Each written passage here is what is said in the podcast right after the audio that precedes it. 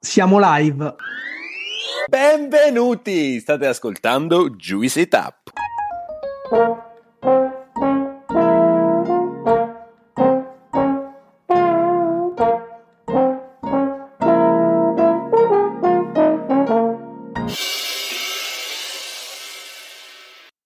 Benvenuti, sono Ale e per la seconda puntata consecutiva da solo, quindi senza i miei compagni di viaggio Gianluca e Claudio, e oggi converserò con Giacomo Perletti. Giacomo è stato l'ideatore, fondatore e oggi coproprietario di Contrada Bricconi, agriturismo ormai direi decisamente noto in Val Seriana, in provincia di Bergamo. Importante sottolineare che il ristorante all'interno dell'agriturismo, aperto da pochi mesi e guidato dallo chef Michele Lazzarini, è fresco di stella Michelin verde. E oggi con Giacomo parleremo di imprenditoria all'interno del settore agricolo, parleremo di produzione lattiero-casearia, ovviamente di ristorazione e di tanti sogni e progetti futuri. Io direi che possiamo iniziare eh, sono molto carico, caro Giacomo, benvenuto su Juicy Tap. Ciao, ciao, ciao.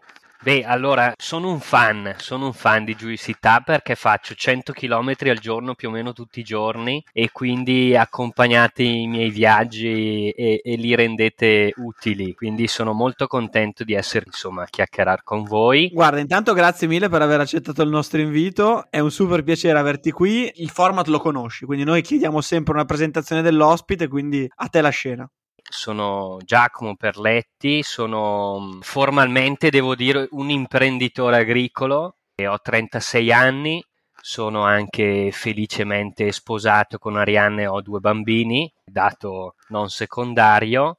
Sono un laureato in agraria a Milano che appunto durante proprio il periodo degli studi ha trovato in maniera un po' fortuita una contrada semi abbandonata o potremmo dire ormai quel tempo abbandonata nella montagna bergamasca e da lì ha pensato per una serie di ragioni di ridargli vita, da chiaramente a partire dalla, dall'attività agricola che è il mio primario interesse. Ecco. Eh, ci hai parlato un po' di te a grandi linee, però io direi di entrare nel vivo. L'hai già citata, Contrada, Contrada Bricconi, se puoi raccontarci il progetto, come è nato, la storia, come si è sviluppato.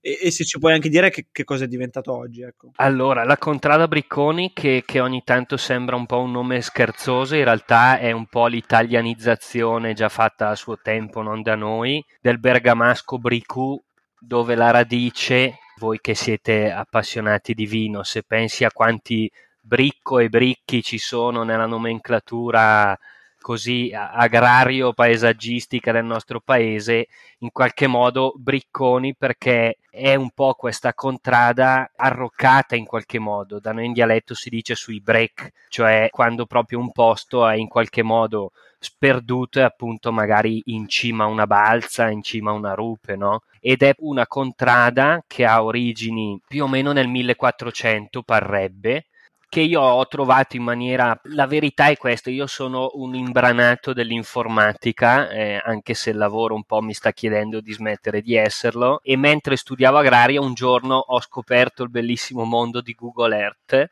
e sono subito andato a vedere questa Valzurio che è una laterale orograficamente diciamo sinistra della Val Seriana che è questa valle che parte da Bergamo e va verso nord dove poi la testata delle montagne bergamasche confina chiaramente con la Valtellina no? dall'altra parte e un giorno ho aperto una casellina azzurra e ho trovato la fotografia, una fotografia in bianco e nero di questa contrada ho detto ecco qua perfetto. Questo è il luogo dove scaricare a terra tutti quelli che sono i miei interessi.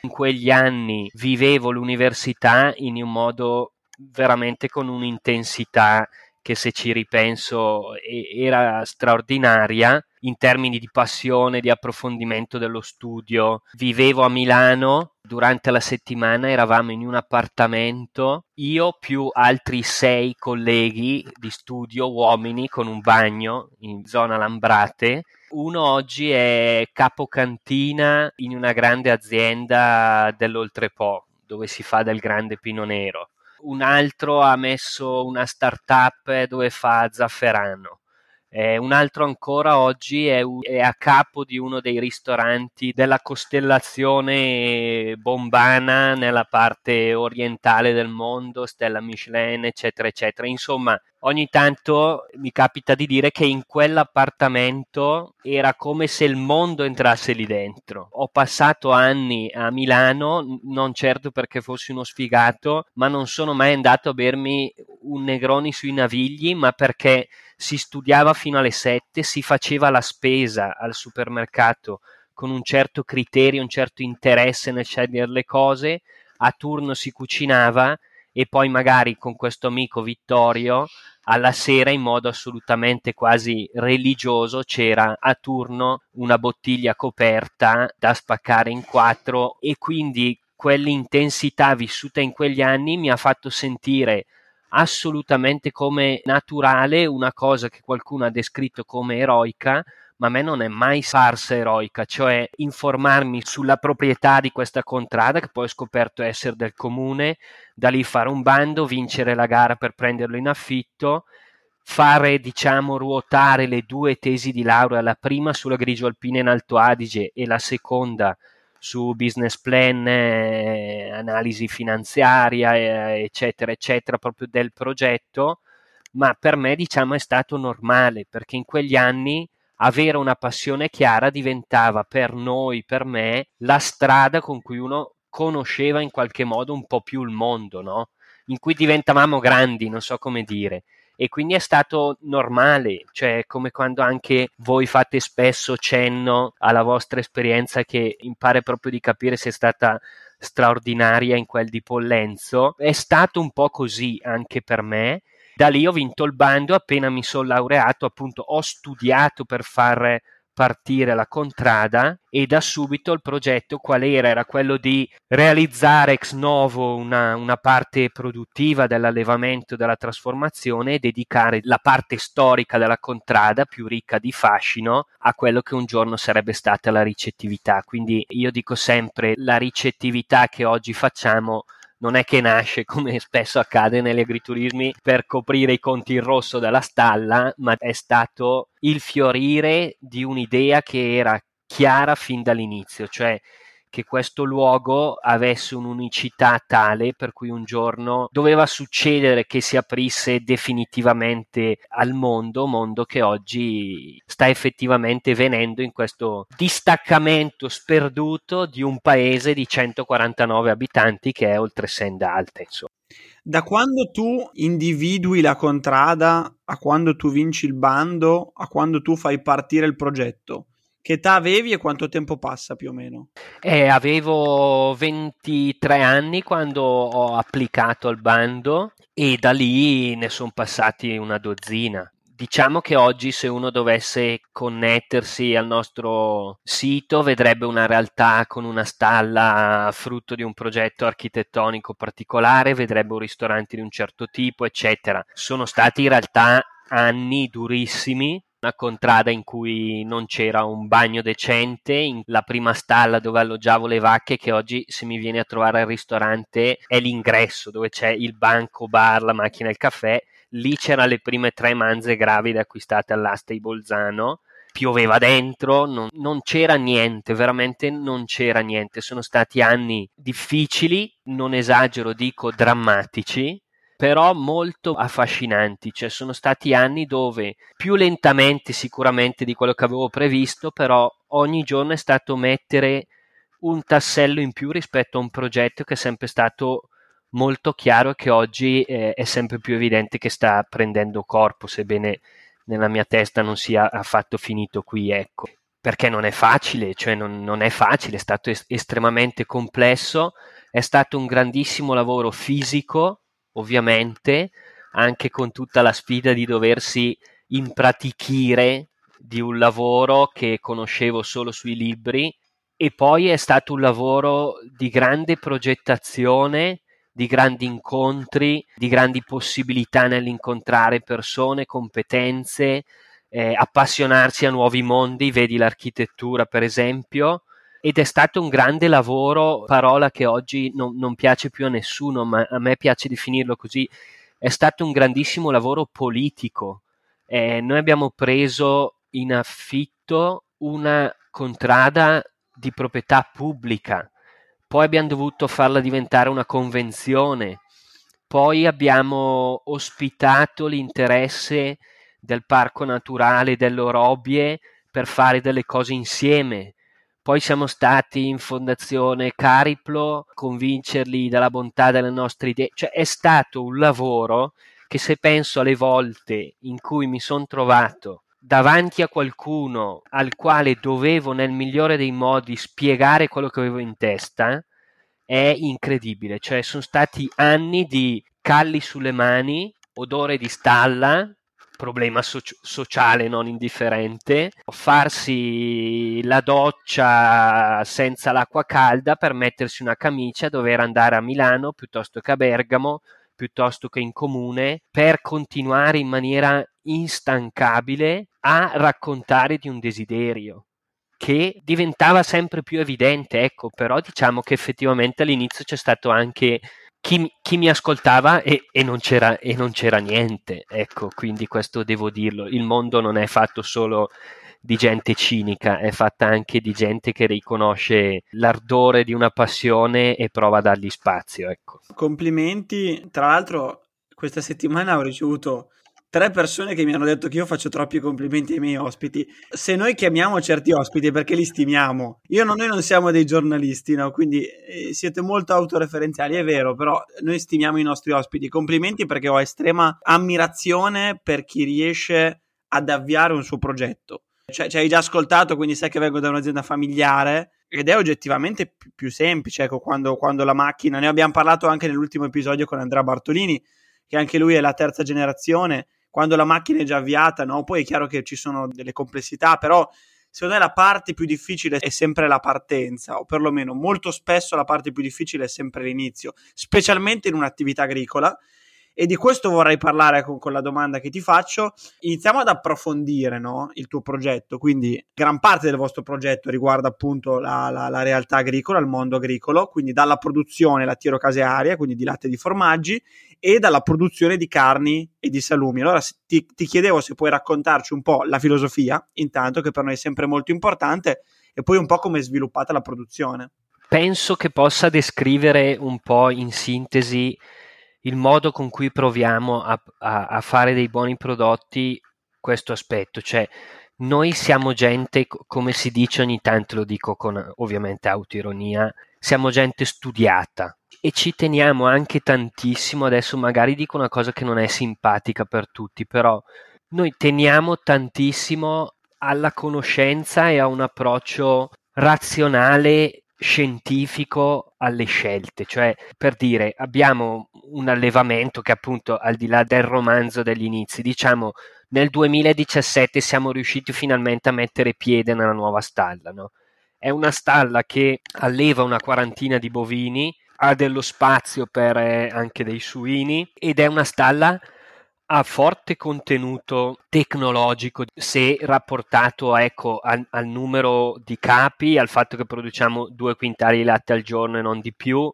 Eh, il caseificio eh, ha tutta una serie di comodità e questo perché crediamo fortemente, avendo studiato anche per anni eh, in agricoltura, che si possa adottare tecnologia, innovazioni, sapere che debbano parlare con la tradizione. Dico una cosa che dicono in tanti, non scoprire l'acqua calda nel dirlo, però dovete provare a immaginare cosa vuol dire fare un'attività così in un luogo come è la Valseriana, dove comunque ancora in ogni angolo troviamo una stalla, qualcuno che fa del formaggio, cioè l'agricoltura è molto presente e talvolta certe scelte che abbiamo fatto destavano addirittura scandalo. Il fatto di andare a percorrere dei modelli avulsi rispetto al nostro territorio, ma per una ragionevolezza è qualcosa di rivoluzionario. La, la, l'agricoltura è un settore molto da una parte tradizionalista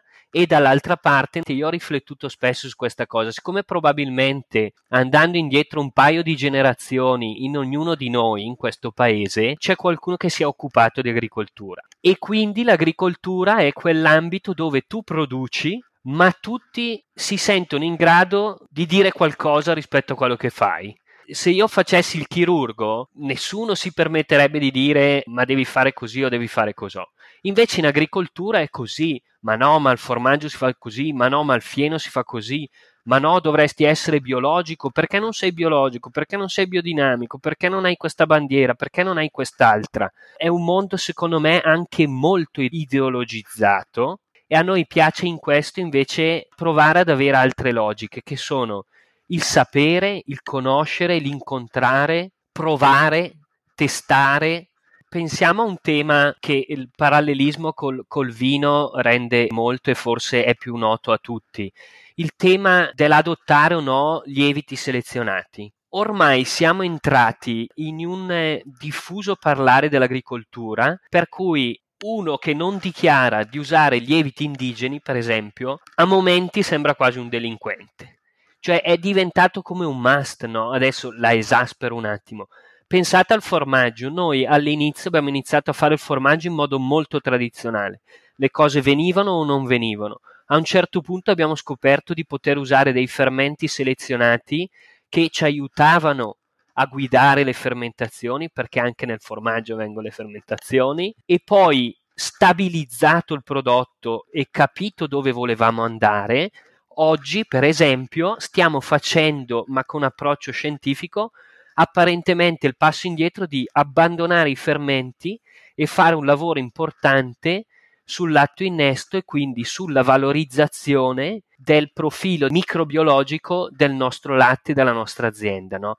Non siamo solo noi a farlo, sono in tanti a farlo, però il formaggio, il latte, mi viene anche da dire, forse dico una bestemmia, ma forse anche più del vino, perché è complesso, perché quello che magari nel vino avviene una volta l'anno, il processo fermentativo, la difficoltà del fare formaggio è la costanza di gestire questa dinamica difficilmente gestibile ogni santo giorno. Ci vuole pazienza, ci vuole metodo, ci vuole passione, ci vuole rigore, ci vuole pulizia e occorre sapere. Il mondo agricolo è pieno di gente che porta avanti dei processi senza conoscerne le ragioni. Noi oggi che iniziamo studiati ma non nasciamo in questo mondo, che arma abbiamo se non la curiosità, la dedizione e il sapere? E ovviamente anche quel rispetto per la tradizione, quel rispetto vero per chi ha governato questi prati per secoli, ha fatto fatiche sovrumane e magari sono quelle persone che io poi, soprattutto nei miei inizi, ho, ho seguito molto, ho rubato molto il mestiere perché questo è un genere di iniziativa dove cioè tu comunque entri in rapporto anche ad un contesto, se fai vedere che lavori, se vuoi lavorare, cioè io dico sempre perché la cosa dei bricconi è stata difficile, perché il cocktail di mentalità con cui dovevo avere a che fare all'inizio era un cocktail es- esplosivo, forse uno dei peggiori, e lo dico da bergamasco che noi siamo dei campanilisti.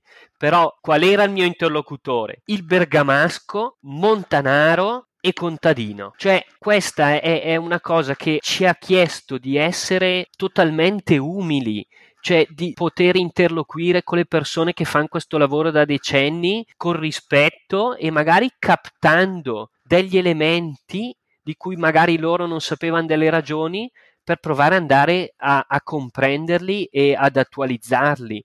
Perché lo stracchino una volta veniva tenuto al caldo, ma quasi non te lo sanno spiegare, ma, ma la ragione è microbiologica. E oggi avere fatto tanta gavetta, anni dove il letame dalla stalla lo portavi fuori con la carriola e essersi adottati oggi anche di, di, una possibilità di lavorare in un altro modo, capisci che crea un rapporto fra futuro, presente e passato che è tentativamente armonico perché in fondo il claim della nostra azienda è la montagna che rivive, magari un po' banale, ma a suo tempo ci credevo tantissimo e questo è rimasto. Ma cosa vuol dire che una cosa eh, rivive? È come la tradizione, no? è, è, è, viva se nel, nel, presente viene in qualche modo riscoperta, ria, riattualizzata. Questa è un po' la, la, nostra mission, ma è tutta una cosa in divenire, cioè io non, non sono quello col quale parlare per sapere come si fanno bene queste cose.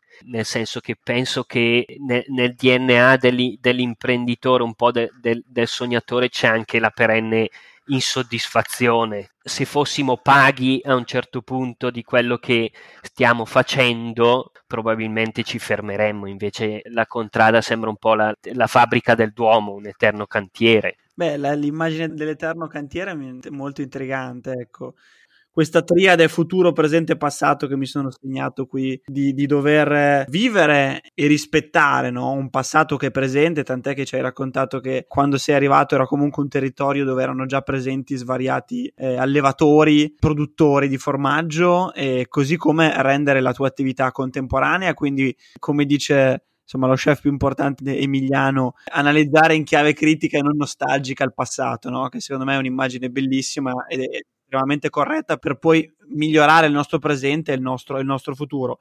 E la seconda cosa che mi sono appuntato, molto bella, è verissimo, il, questa, non sei il primo che mi fa questo, questo paragone tra latte e formaggio e vino, perché molto spesso noi aziende vitivinicole viviamo il momento della vendemmia, quindi la parte produttiva no, come un momento di grande frenesia, allo stesso tempo molto concitato, no, dove, e, e, voi in realtà lo vivete tutti i giorni, no? E quando io porto dei clienti a visitare un caseificio di Parmigiano Reggiano, la prima cosa che gli dico è sappiate che voi a Natale passate la giornata con le vostre famiglie, mentre qui in questa azienda alla mattina si ritrovano e producono il formaggio, ecco, perché anche quel giorno le vacche hanno, hanno comunque dovuto insomma, produrre un quantitativo di latte. La cosa che ti voglio chiedere, visto che insomma ci hai parlato di, della, della, tua piccola produzione insomma, di, di, formaggi, eh, ci puoi spiegare un attimo a chi è destinata questa, questa, produzione? Cioè è destinata alla vostra attività di ristorazione, al vostro e-commerce, perché ho visto che avete un e-commerce, o lo distribuite anche a altri ristoranti o altri locali?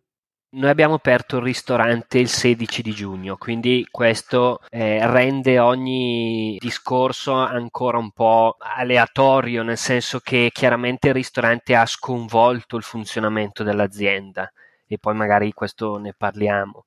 Diciamo che fino alla partenza del ristorante noi sì abbiamo ancora diciamo aperto questo shop online che è funzionato molto bene fino ad un certo punto, però abbiamo fatto una scelta direi un anno fa, di calmierare un attimo lo shop online e dedicarci con più attenzione al nostro portafoglio clienti del mondo B2B. Perché? Cioè, è chiaro che la vendita diretta è sempre interessante, può sempre avvenire in azienda, anche oggi avviene in azienda, però ci sono esempi lampanti, straordinari di funzionamento di shop online, anche di realtà che potremmo definire simili alla nostra. Io credo che un'azienda per vendere in modo diretto deve orientarsi a questo e avere risorse per fare estremamente bene questa cosa noi a un certo punto, quando lo shop online funzionava, ci siamo accorti che passavamo tantissimo tempo su Instagram, io dico a fare un po' il bazar. Passavamo tantissimo tempo a gestire le spedizioni, proprio a confezionare i prodotti e poi soprattutto per uno shop online, secondo me nel nostro ambito funziona o vedo che funziona nel momento in cui uno a un certo punto ha anche una varietà di prodotti, perché dopo un po' uno si stufa a comprare sempre solo lo stracchino e il formaggio della contrada Bricconi. Per cui devi inserire il vino, devi inserire la farina, devi inserire il miele, devi inserire la confettura e io a un certo punto mi sono chiesto ma cosa stiamo facendo? Ma questo non è un giudizio negativo su questo processo, è che umanamente, cioè proprio in termini di soddisfazione professionale, non ci interessava più questa cosa, cioè comprare del prodotto, rivenderlo, capire se effettivamente questa cosa ci portava un margine reale. Cioè, a un certo punto mi ricordo una chiacchierata tra i miei soci e torniamo a fare di più gli agricoltori a concentrarci su quello che è il nostro prodotto e curiamo tutti quegli esercizi commerciali, ristoranti o grandi botteghe del formaggio, eccetera, che si prendono l'onere e, e bisogna tornare ad avere rispetto, secondo me, di questi interlocutori. Cioè, abbiamo tutti lavorato per accorciare la filiera, giusto? Però al contempo a me affascina la bottega storica di Bergamo che da cent'anni con passione seleziona formaggi e li racconta. E tra l'altro c'è un altro tema, se è un cliente B2B serio, cioè quando tu gli spedisci il formaggio sei teso, cioè hai fretta di ricevere un feedback. Il privato con uno shop online, sì, qual è il miglior feedback? Che ricompra, che fa la storia su Instagram, che ti scrive che è buonissimo, però quel consumatore finale lì capisce davvero quel prodotto. Cioè, secondo me non è vero che tutte le persone sanno dare un giudizio critico oggettivo rispetto al prodotto. Io ho venduto tantissime volte il formaggio con qualcuno dall'altra parte che mi diceva che era eccezionale, ma io sapevo che non lo era. Io sapevo che aveva un difetto, che aveva una tendenza marognola, che lo strachino non aveva la cremosità desiderata.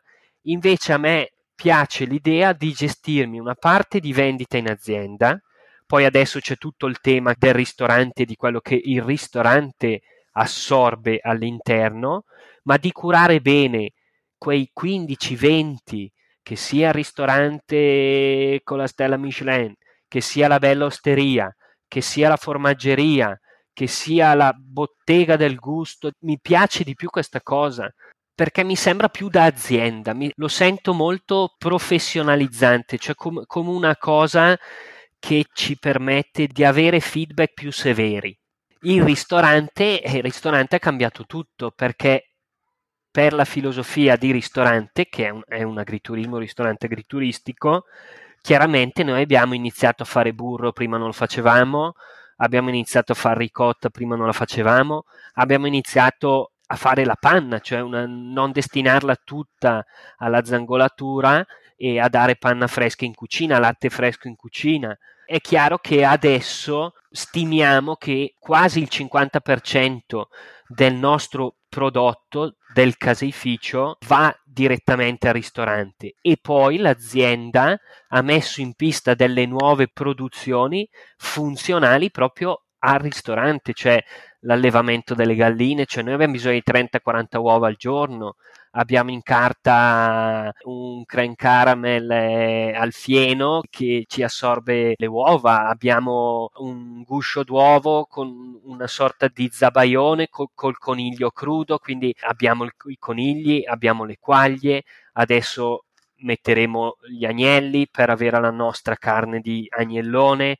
È chiaro che eh, questo poi diventa entusiasmante, difficile perché gli amici in cucina sono in continuo fermento, i tempi dell'agricoltura sono altri, però ecco, è strutturato così oggi. Il nostro prodotto del caseificio 40% B2B, 10% B2C e 50% noi stessi, il ristorante e quindi sul piatto. E a questo punto eh, parliamo del ristorante, no? Quindi come è nato, visto che è un bambino, eh, ce lo hai detto, a pochi mesi, eh, grazie anche alle scelte che avete sicuramente fatto sullo chef, adesso ci racconti un po' tutto, avete già ottenuto la, direi ormai famosa stella Michelin verde e quindi ti chiedo se puoi raccontarci un po' quella che è la filosofia del ristorante.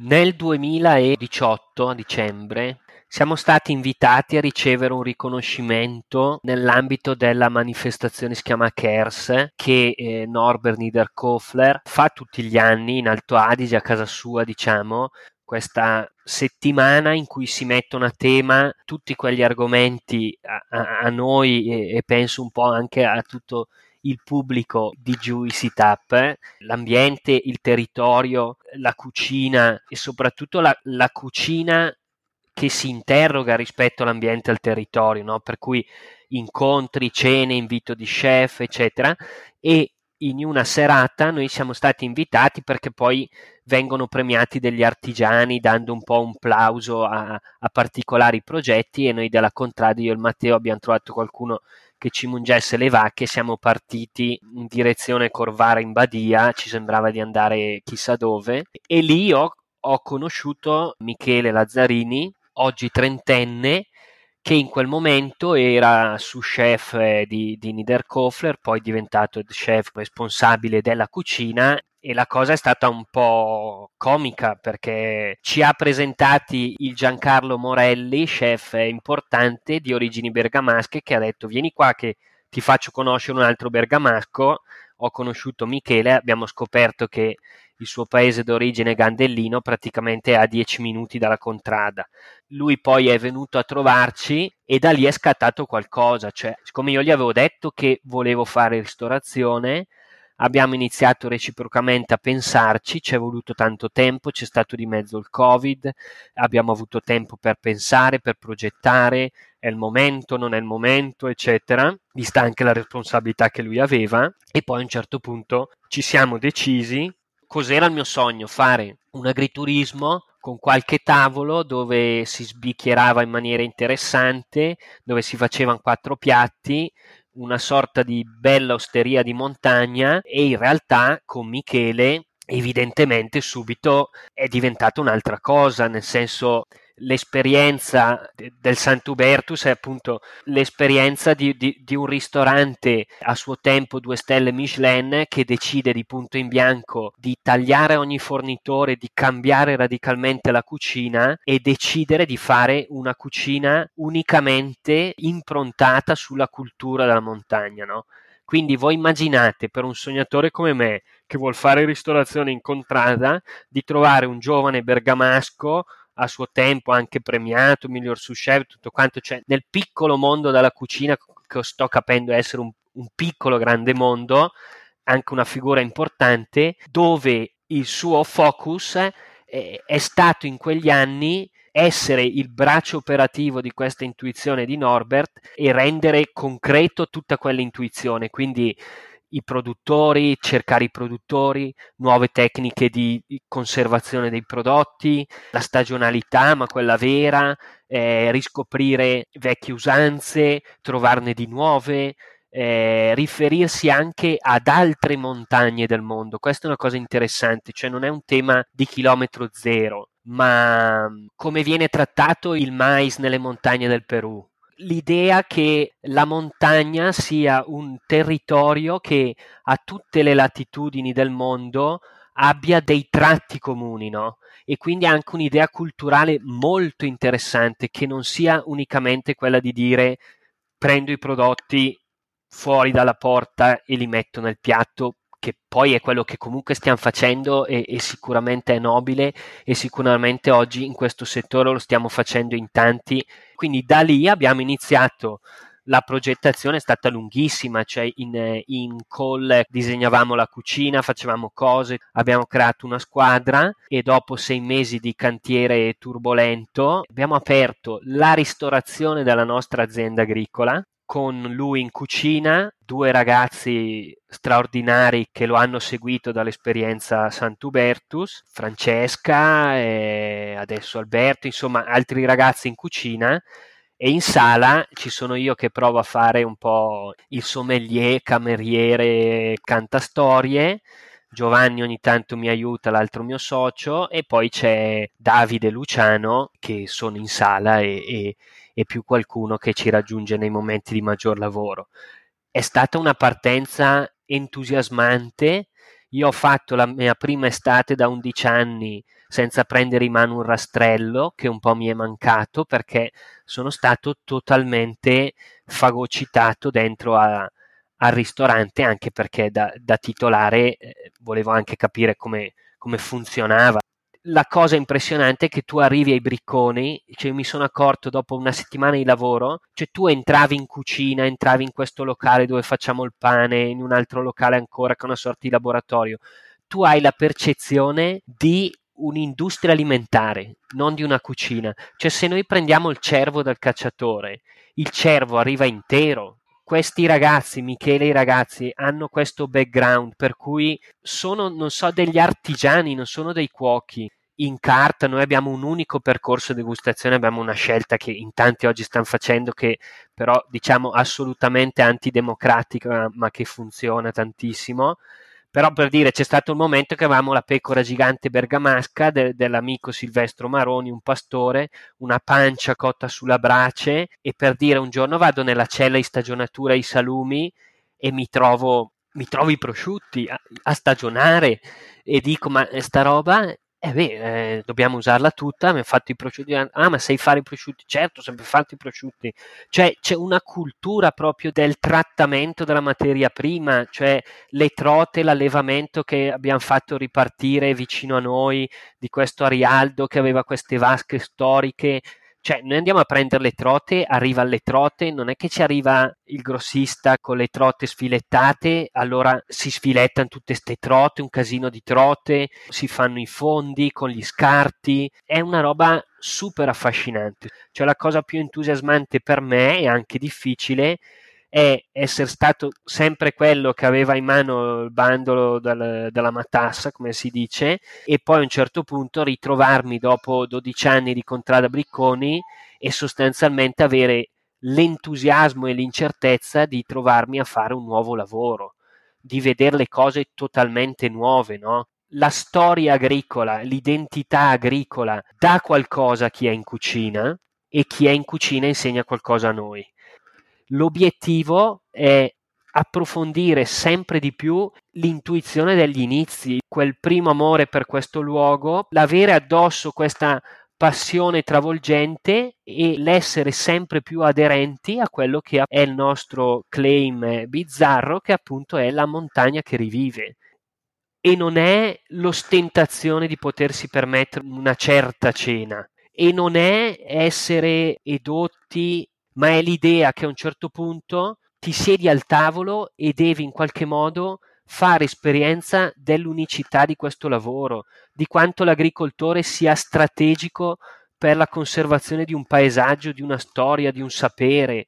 E poi di questa azienda fatta di giovani dove io sono il più vecchio, che è un grande grido a un cinismo imperante, un grande grido al fatto che siamo ancora un popolo di gente che ha voglia di fare e di mettersi in discussione. Cioè, queste sono le ragioni ultime che mi accendono il cuore anche nella difficoltà, anche nelle incomprensioni, quando vado al lavoro o quando al tavolo, come a volte mi è accaduto, si crea quell'empatia con l'ospite fino a tratti a volte alla commozione, perché tu capisci che non stai parlando di cibo, stai parlando di altro. Sei con lui davanti a qualcosa che ti riempie il cuore.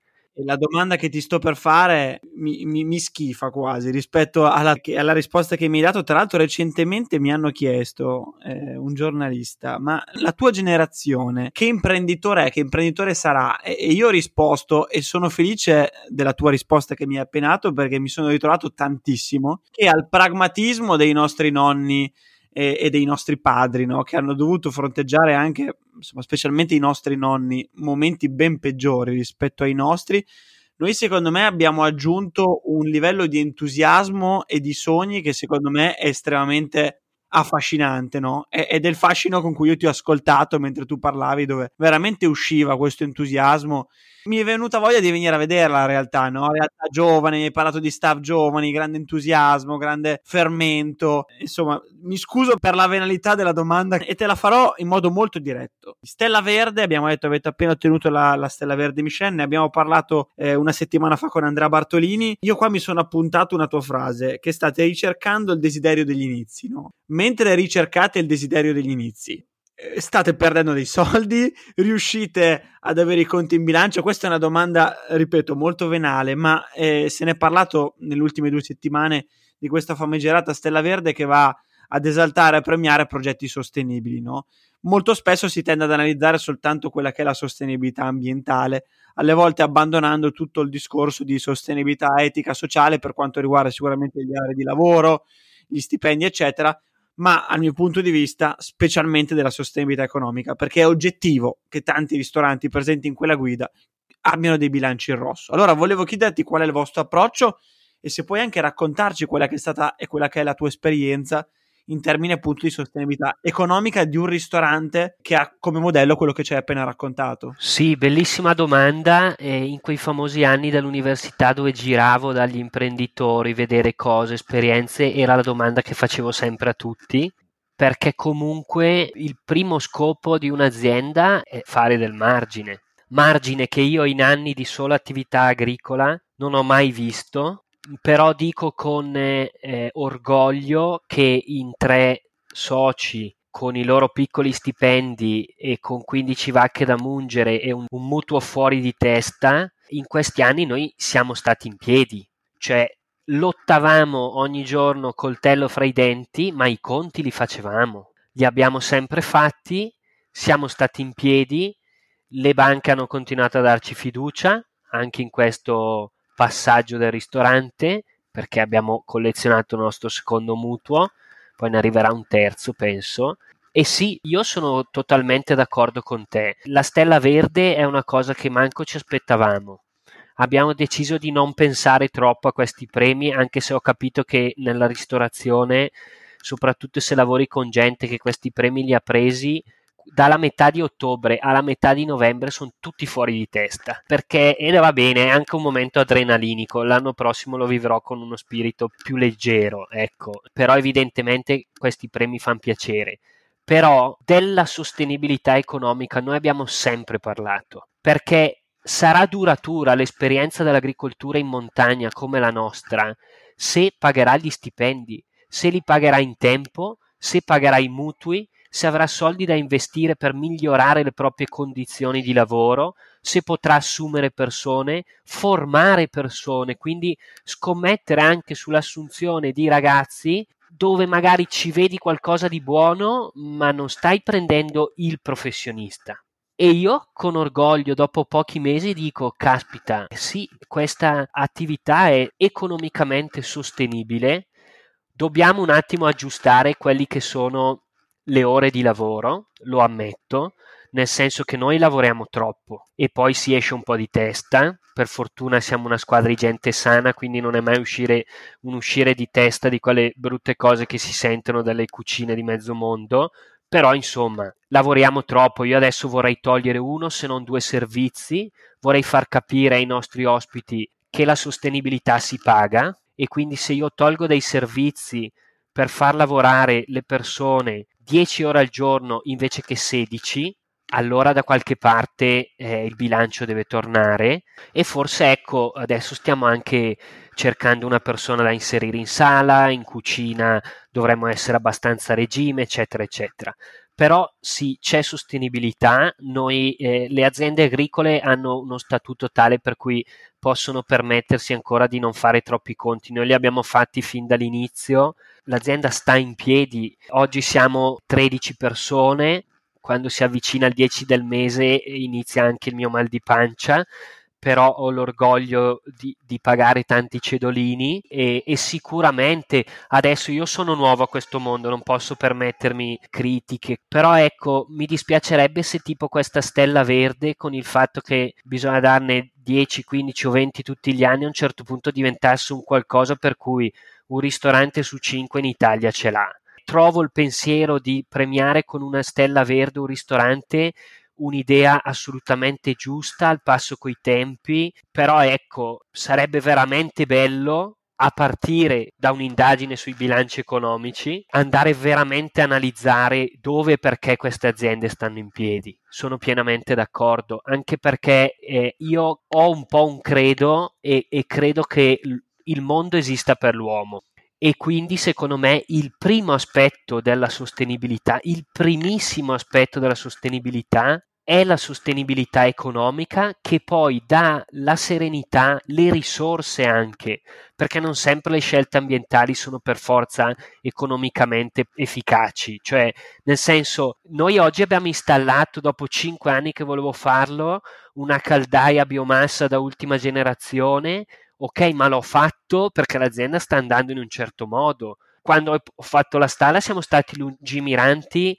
a, a, concepire gli impianti perché un giorno potevamo solo agganciarci la caldaia, però in questi anni non l'ho fatto perché non avevo i soldi per comprarla perché in ultima analisi, poi alla fine della vita faremo tutti i conti e diremo va bene, il ristorante è andato bene, ma quanti giovani ho formato? Quante persone amiche alla mia iniziativa ho costruito? Perché se no, insomma, non facevamo questo mestiere. Sono totalmente in sintonia e ti ruberò la frase del creato esiste per l'uomo perché mi, è piaciuta particolarmente. Ti citerò ovviamente, ma te la ruberò. Eh, siamo arrivati quasi alla fine dell'intervista e, e questa tua anche ultima risposta e, e, e, un po' insomma tutte le risposte eh, mi hanno fatto venire in mente due domande per quanto riguarda il discorso legato a filiera e territorio perché comunque è evidente che il tuo progetto e lo hai detto fin dalla prima risposta, è un progetto di crescita territoriale, di valorizzazione territoriale ed estremamente radicato a quello che è il tuo territorio. Allora, la prima domanda che ti faccio è qual è la tua idea di crescita di territorio? Qua non ti chiedo della tua attività, ma cosa sogni che il tuo territorio possa diventare? Ecco, dove vedi il tuo territorio e le tue montagne eh, arrivare fra 5, 10, 15 anni? Può suonare autoreferenziale, lo ammetto, però io sogno che un'esperienza come la nostra possa accadere anche a, fuori dalla nostra porta. Porsi il problema della concorrenza nel nostro settore, nel nostro contesto, è ridicolo. Io il sogno che ho è che a un certo punto l'istituto professionale che c'è vicino a me, che forma i giovani mandandoli in stalla a, a, a pulire la merda dei vitelli, in realtà capisca che i giovani vanno presi e mandati in Svizzera a vedere come funziona in alpeggio, mandati in Canada a vedere come si allevano le vacche, eh, mandati in Borgogna a vedere come si fa il vino, cioè ci vuole il respiro culturale, bisogna veramente alzare l'asticella dei nostri modelli e poi sul territorio c'è spazio per tutti. Io sogno veramente di vedere sempre più gente che arriva in azienda, giovani o meno giovani, che abbia desiderio di un incontro, di una levatura culturale. Siamo in un territorio straordinario, a un'ora e un quarto dalla città più in fermento d'Italia, a 40 minuti da Bergamo, abbiamo un'area aeroporto, sempre i soliti discorsi che sento fare anche sul nostro territorio. Ho capito, ma se non abbiamo le persone che hanno una cultura dell'incontro, che vedano il prossimo come una risorsa e non come un problema, che abbiano studiato perché viva Dio, va bene, ma alla fine studiare insomma serve, mandiamo qualche ragazzo a laurearsi in agraria o a laurearsi a Pollenzo perché se no siamo sempre fermi lì. Cioè anche nel pensare alla, all'attrattività turistica dei nostri territori. Cosa si dice nei bar della Valseriana? Ah, ma noi ogni tanto invidiamo le Dolomiti, ma guarda qua che belle montagne. Una cazzata! Le Dolomiti sono più belle. Noi abbiamo altre peculiarità. Siamo luoghi dove c'è una vivacità industriale pazzesca. Siamo una provincia di grandissimi imprenditori, Primo, questi imprenditori dovrebbero svegliarsi e ritornare qualcosa al territorio. Qualcuno già lo fa. Secondo, ma sfruttiamo questo saper fare, cioè è inutile che ci appelliamo a chissà quale bellezza naturalistica. Le Europee sono bellissime, sono straordinarie, ma noi lavoriamo sulla nostra cultura, sulla nostra storia. Pensa a quello, a quello che sta facendo Ferdi in Val Brembana, cioè l'idea che tu conosci a pieno quello che hai per le mani. Loro hanno la fortuna che lo avevano anche per storia, per tradizione. Noi ci siamo approcciati ex novo, per cui siamo molto differenti, ma l'idea è la stessa, cioè l'idea che quello che abbiamo per le mani è da raccontare al mondo. E io sogno un territorio che guardi al mondo, che guardi con orgoglio a se stesso e si guardi al mondo anche come modelli, elementi di confronto grandi.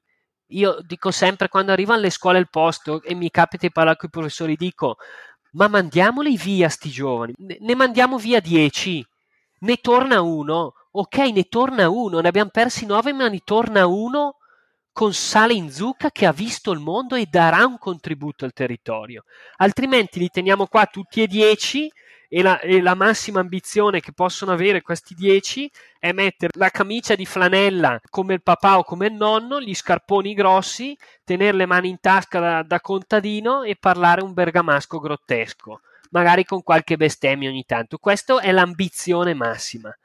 No, bisogna avere modelli grandi. Infatti, io sono estasiato anche qua rispetto ai giovani sai che io non mi sarei mai aspettato. Noi alla fine abbiamo uno scontrino medio attorno ai 130 euro. Non è banale venire da noi a mangiare. Sai che 65% della nostra clientela è under 35?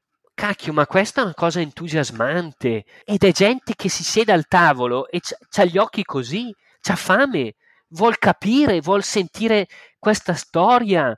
Eh, questa curiosità va accesa, cioè tu nella vita ti, ti, ti, accendi perché a un certo punto ti innamori, ti accendi e quindi cosa vedono questi giovani? Guarda, mi hai, hai, praticamente risposto all'ultima domanda che ti avrei fatto. Il, il, tuo sogno, a mio avviso, è straordinario ed è anche il mio sogno. Cioè, eh, la prima parte della tua risposta, no? quella di sognare che un determinato modello si possa applicare anche in altre realtà, in altre zone, dove tu, magari la tua realtà, può fare anche da modello, tu hai detto non volevi essere autoreferenziale, non lo sei assolutamente stato, però in un certo senso sei stato un pioniere per un certo modello di attività. Quindi bellissimo il fatto che zero competizione, zero paura di, di avere competitors, eccetera, ma anzi si fa rete, si fa squadra.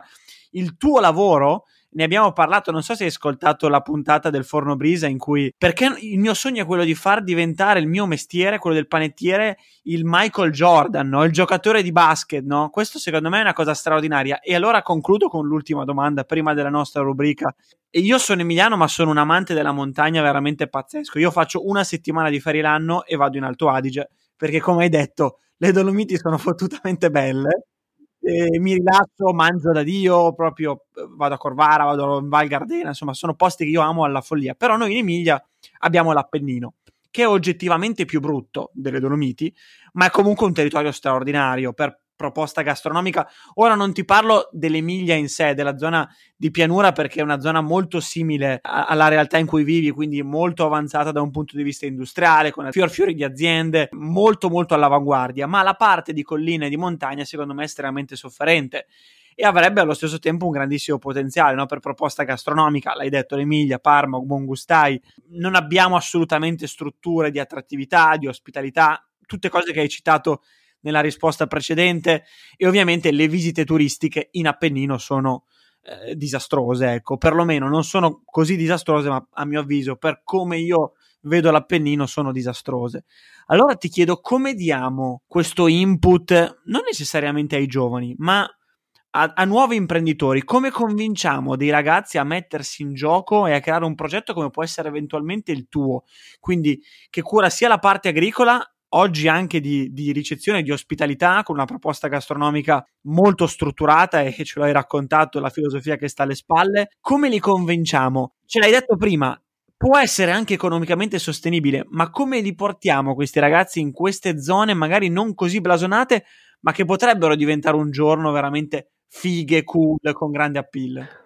Allora, bellissima domanda e anche qui mi tocca fare un attimino di filosofia. Io ho imparato in questi anni che le cose calate dall'alto non funzionano. Ho visto anche degli esempi e, e trovo sempre molto ideologico pensare che a un certo punto, laddove non c'è un terreno fertile uno vada a calare un'idea, non funziona mai così secondo me. Ti faccio un esempio, in quegli anni dell'università, di tutto quel fermento, di tutto quell'entusiasmo di vita, di tutta quella anche crescita personale, il mio amico Emanuele Palumbo che viveva con me in appartamento di Catania, ha finito l'università, è tornato in Sicilia e ha messo su una startup ed era uno che ha sempre avuto profonda coscienza della difficoltà di quella terra. E allora perché uno fa questo? Uno fa questo se non è da solo, se ha l'idea che può avere dei confronti e se vive un impeto di vita per cui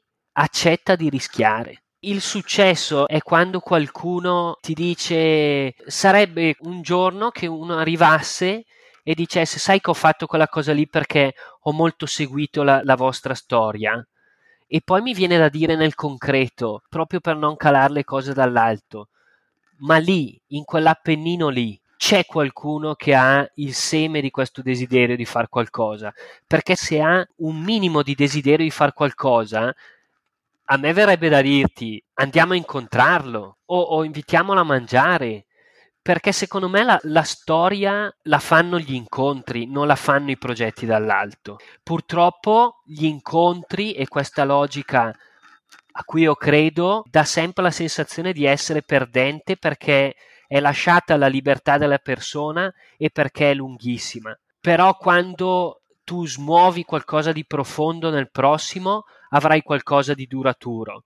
Quando tu cali qualcosa dall'alto, calerai sempre un vestito stretto. Qua, guarda che questa logica qua è rivoluzionaria.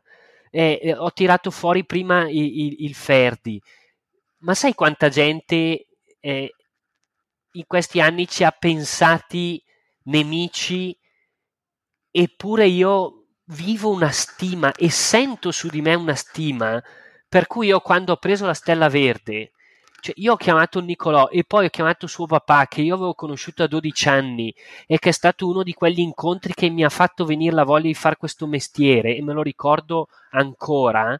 E, e nel mio piccolo, nella mia cacchio di pagina Instagram, io ho dedicato questo premio a lui. Pensa che prima di questa intervista io e te non ci conoscevamo e non conoscevo neanche Michele, cioè ti conoscevo bene eh, di nome, conoscevo bene la tua attività e, e non conoscevo neanche Michele, il vostro chef, ma io mi sono immaginato il vostro incontro perché mi sono chiesto come ha fatto a convincere un grande chef di un grande ristorante estremamente blasonato. Prima poi me l'hai spiegato, perché invece in realtà Michele nasce a pochi passi da, da dove avete l'attività, è bergamasco, quindi probabilmente bramava il ritorno a casa e, e avete creato insomma questo sogno insieme, no? Però secondo me deve essere stato veramente un incontro incredibile, no? dove alcuni pezzi del puzzle che erano estremamente lontani si sono uniti e quindi la forza degli incontri che magari fa nascere opportunità che magari uno non pensava neanche eh, sono sicuramente forse le attività più potenti no? per dare vita a progetti. Quindi questa tua risposta mi ha fatto veramente pensare ai giorni scorsi quando pensavo alla traccia di questa intervista e poi non l'ho inserita come domanda, però me lo sono veramente posta. Insomma, com'è stato il loro incontro e, ed è stato bello perché perché è uscito. Siamo arrivati alla fine, piccola pasticceria, quindi eh, hai gli ultimi secondi per darci un consiglio, sai bene o male insomma come funziona la rubrica, quindi non mi devi dire eh, il nome di un album, il nome di un personaggio, il nome di un ristorante, il nome di, di, un libro, di un podcast, basta anche una cosa che per te sia stata insomma importante e formativa per il tuo percorso. Sì, mi sono un attimo preparato da appassionato. E in realtà io ho proprio una lettura, così mi permetto da dire, da, da consigliare, che comunque per me è stata molto costruttiva. Ed è questo libro uscito nel 2020 di Paolo Massobrio che è un giornalista, scrittore, gastronomo, insomma scrive di cibo, scrive di vino eh, da tanti anni, da una trentina d'anni. Si chiama Del bicchiere mezzo pieno e secondo me ha dentro questa stessa scintilla, cioè è un libro che in tempo di Covid e in tempo di desiderio di ripartenza mette insieme la storia di tantissimi grandi volti dell'agricoltura, del vino, dell'alimentazione del nostro paese, dall'Angelo Gaia di turno o il Veronelli di turno o Giacomo Bologna di turno e anche personaggi molto più recenti. E questi sono i suoi incontri cioè racconta la storia di gente che oggi ma- magari guardiamo come miti, ma di gente che ha sempre avuto una posizione di passione rispetto al costruire, al fare, ma non al fare bieco, lum- lumbart, cioè al fare per un bene di tutti, facendo il proprio. C'è gente che ha vissuto e lavorato avendo dentro l'orizzonte del mondo in quello che faceva e queste sono storie che in quel periodo nefasto della nostra eh, storia recente sono state delle letture di speranza e lo sono ancora e, e veramente vi consiglio tantissimo di leggerlo.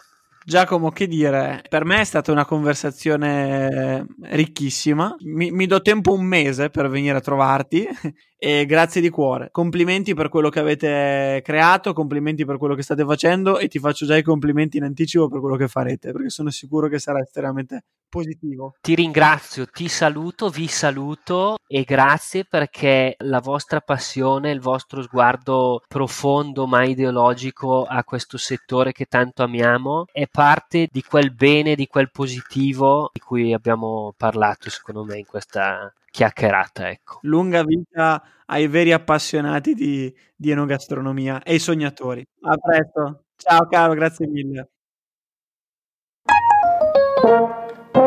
Hai ascoltato Juicy Tap Per altri contenuti di Juice ci trovi su Instagram e sul nostro sito thisisjuice.net.